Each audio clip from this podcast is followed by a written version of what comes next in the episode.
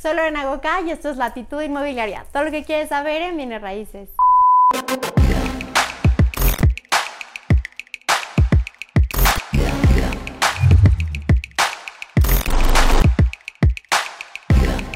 Hello, como lo pueden ver en el título de este video, hoy estoy haciendo el tag sobre mi parte 2. Para quienes ya me siguen desde hace tiempo, pues ya hace más de un año hice un video platicando acerca de mí porque sé que a algunos de ustedes les da curiosidad porque sé que en redes sociales no siempre les comparto pues tantas cosas de mi vida, entonces por eso decido hacer estos videos como para englobar las preguntas que se repiten más y que nos podamos conocer un poco más eh, de todo, ¿no? O sea, ya con las dos específicas que ustedes tienen. Por eso tengo aquí mi celular y voy a ir leyendo la mayoría de las preguntas que me hicieron en esta ocasión. Muchas de otras ya están resueltas en ese video. Por si quieres ir a verlos, lo dejo en la descripción de este video. Y dice, ¿cuál ha sido tu mayor reto y cómo lo superaste? Y creo que en este tema he tenido muchísimos, o sea, muchísimos retos. Eh, desde fundar la inmobiliaria para mí fue un súper reto.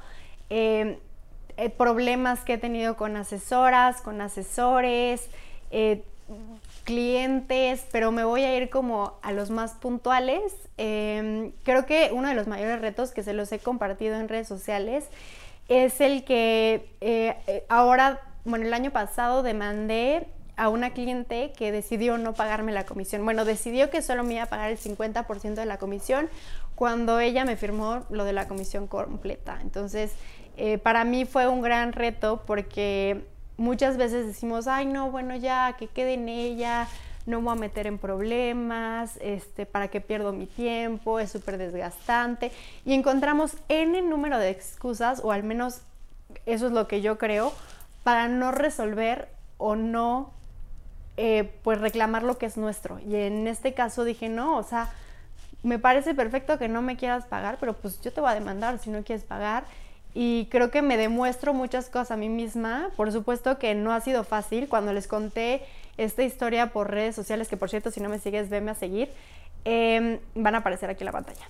Pero me decían, es que Lorena, no te ves enojada. yo, claro que estás súper enojada en el momento, pero en el momento no les iba a grabar historias. O sea, en ese momento, pues sí me enojé muchísimo y les juro que sacaba fuego hasta por los ojos. Hoy en día lo veo de una manera pues mucha más madura, mucho más tranquila eh, y mucho más estratégica, ¿no? O sea, dicen que hay que odiar al juego y no al jugador, ¿no? Entonces, ya no me lo tomo personal, claramente habla más de ella lo que hace que la misma acción, ¿no? Entonces, ahí hay que o sea, sí, sí mi recomendación es que si tienen este tipo de problemas, demanden. O sea, siempre con un contrato de por medio, aseguren su comisión.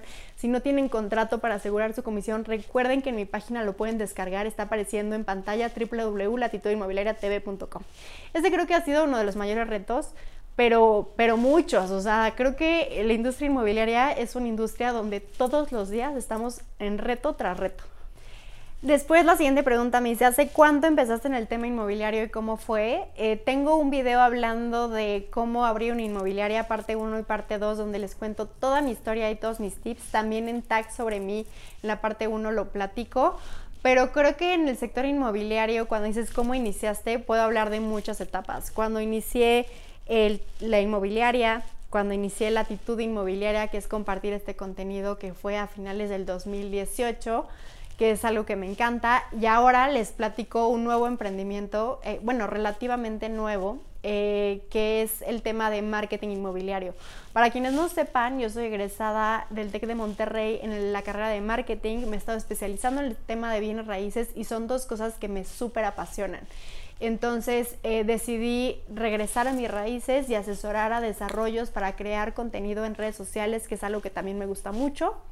Eh, entonces es un, es un nuevo encuentro en una nueva área de bienes raíces. Ya lo había hecho esporádicamente, ahora lo estoy haciendo de una manera más formal. Les iré platicando en redes sociales también para que estén atentos y seguramente haré video al respecto.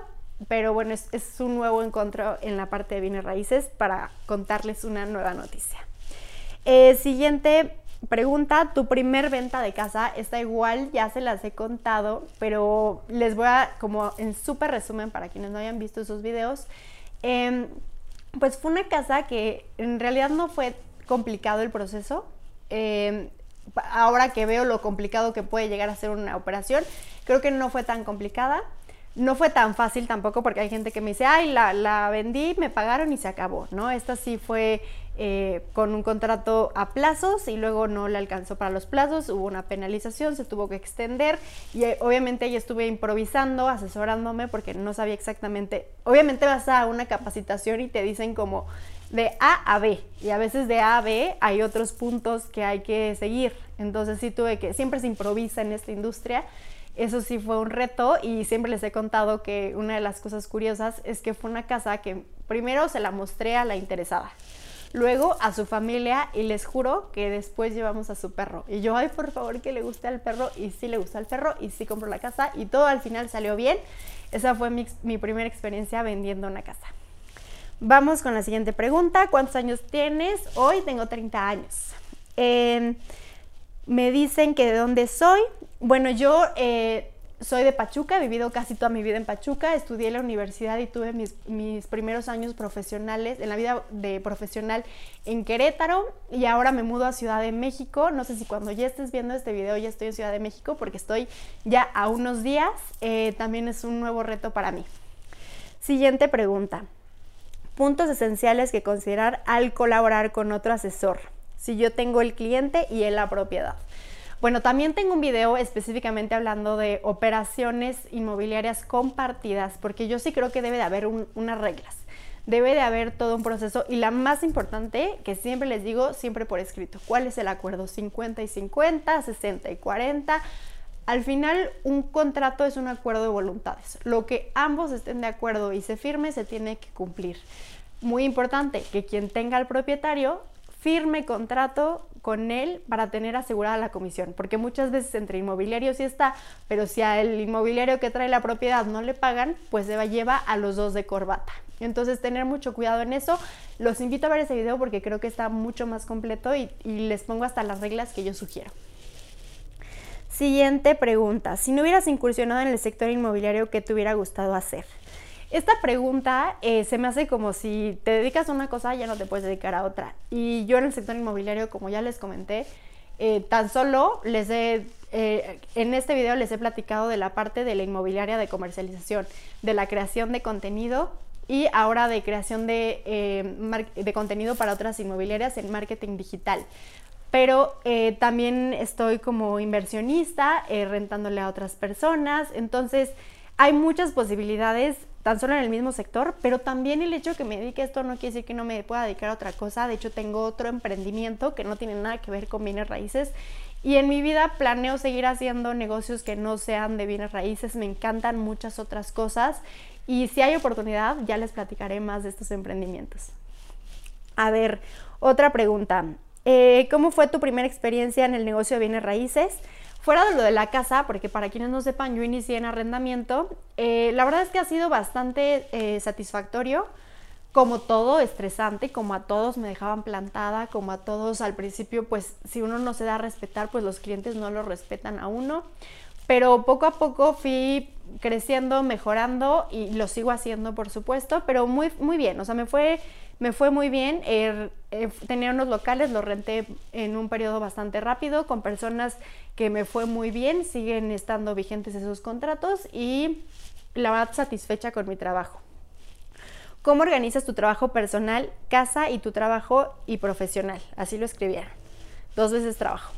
Pero bueno, eh, para mí el equilibrio de una vida es súper importante. Mente, cuerpo y alma. Por supuesto que mi trabajo es muy importante, pero mi familia y mis amigos también lo son y también mi cuerpo es súper importante. Entonces para mí dormir a mis horas, comer a mis horas, hacer ejercicio, eh, forma parte de quien soy. No solamente es trabajar, trabajar, trabajar, que muchas veces está premiado eso, ¿no? Ay, no, pues no puede comer de tanto trabajar o casi no dormir. Y la gente es como, ay, qué bueno. Y, y a mí se me hace pésimo. O sea, si no estás cubriendo tus necesidades básicas por un trabajo, en mi, en mi humilde opinión, eso no es éxito y en mi humilde opinión, no estás priorizándote porque no hay nadie más importante que tú. O sea, tú estás a tu cargo de tu cuerpo y lo debes de cuidar. Eh, para mí la parte laboral es muy importante, pero siempre en equilibrio. Eh, lo que hago, cómo organizo, les cuento un día rapidísimo. Siempre me despierto por ahí de las 7 de la mañana, más o menos. Me pongo a hacer ejercicio porque antes les contaba que mi rutina era al revés, pero ya post pandemia, bueno, no, seguimos en pandemia, pero eh, ha, cambiado. Primero hago ejercicio, después me arreglo, después desayuno, después trabajo. En las noches eh, procuro leer, bueno, mis horas de comida procuro leer todas las noches y meditar todas las noches. Eso me ayuda bastante. Entonces, creo que es lo que me permite estar en equilibrio. Procuro darme mis espacios para mí misma, para ocio, para entretenimiento, para mi familia, para mis amigos y, y dar como este equilibrio. Y recuerden, para quienes quieren planear su vida, todavía tengo el Planner 2022 completamente gratis para ustedes que pueden descargar en mi página. Eh, que justamente ahí les explico que yo organizo mi Em, mi día, en mi día tengo retos y en mi semana tengo retos y en el mes tengo retos y en el año tengo retos, porque a veces nada más hacemos los propósitos de año nuevo y no tenemos este caminito de cómo hacerlo realidad y esa es la forma que a mí me ha funcionado. Mm, ¿Qué onda con prospectar? Es una pregunta muy grande, pero eh, creo que les puedo decir que hoy en día la prospección que hago es mucho más orgánica ya no es irle a vender a las personas, oye, ¿te interesan mis servicios? Oye, este, ¿quieres vender o comprar o rentar? Ven conmigo. O ¿no te interesa una casa? No. O sea, ya hoy en día he creado conexiones eh, pues laborales y personales que me han permitido llegar a nuevas personas gracias a un trabajo de años, de años y de esfuerzo de todos los días, de cuidar mi credibilidad, de cuidar mi reputación, de ser constante y que ya la prospección, gracias a Dios, es como una bola de nieve, que empecé a trabajar y que ahora se va dando por sí misma, es algo que agradezco muchísimo, pero al principio por supuesto que hay que, como dicen, machetearle. Y algo que sí les aconsejo es, díganle a todo el mundo a qué se dedican, compártanlo en redes sociales, compartan su pasión. Cuando la gente ve lo que te gusta hacer, la inspiras y dices, yo prefiero trabajar con alguien que le gusta hacer lo que hace. Y por supuesto, capacítate y que se den cuenta que lo que dices es congruente con lo que haces. Em, me, me, preguntan cómo descargo los kits. Esos están en la página web. Muy sencillo. Entras, pagas en línea, no quieres pagar en línea. Hay una opción de pagos que lo puedes hacer por medio de transferencia y también por PayPal y se te hace llegar por correo electrónico. Ahí vienen las instrucciones. Em, ¿Cómo te recomiendas capacitar para el sector inmobiliario? Bueno, eh, aquí hay muchas cosas. Hay capacitaciones tradicionales, que de hecho yo tengo un curso también en mi página web, pero también hay certificaciones. Entonces, por ejemplo, yo soy un asesor certificado ante el conocer y por supuesto que tiene su valor, pero no quiere decir que el que esté certificado ya lo sabes todo y no quiere decir que si no estás certificado no lo sabes hay muchas personas que eh, no están certificadas y saben mucho más que los que están certificados. Entonces, em, pues en mi caso sí, sí es importante la certificación por un tema sobre todo como de papelito habla, pero hay capacitaciones muy buenas que no te certifican. Entonces hay un equilibrio, en México no es obligatorio en la mayoría de los estados. Entonces investiga si en tu estado sí, porque no lo sé, me hace mucho esa pregunta, pero las leyes cambian, entonces no estoy muy segura, así que investiga. Eh, también capacitarte por medio de podcast es una de mis maneras favoritas. Por supuesto, YouTube, amo YouTube, es una forma muy fácil de aprender. Libros, claro que también hay libros súper buenos. Creo que eh, los más conocidos, El hombre más rico de Babilonia, eh, Padre rico, Padre pobre de Robert Kiyosaki. y bueno, también vayan a mis redes sociales. Tengo un, una historia destacada de puros libros, porque ahorita no se me están ocurriendo todos los que ya tengo ahí. Y también tengo uno de capacitaciones donde les recomiendo las capacitaciones que yo he tomado, que, algunos me critican de las que he tomado, pero si las recomiendo es por algo.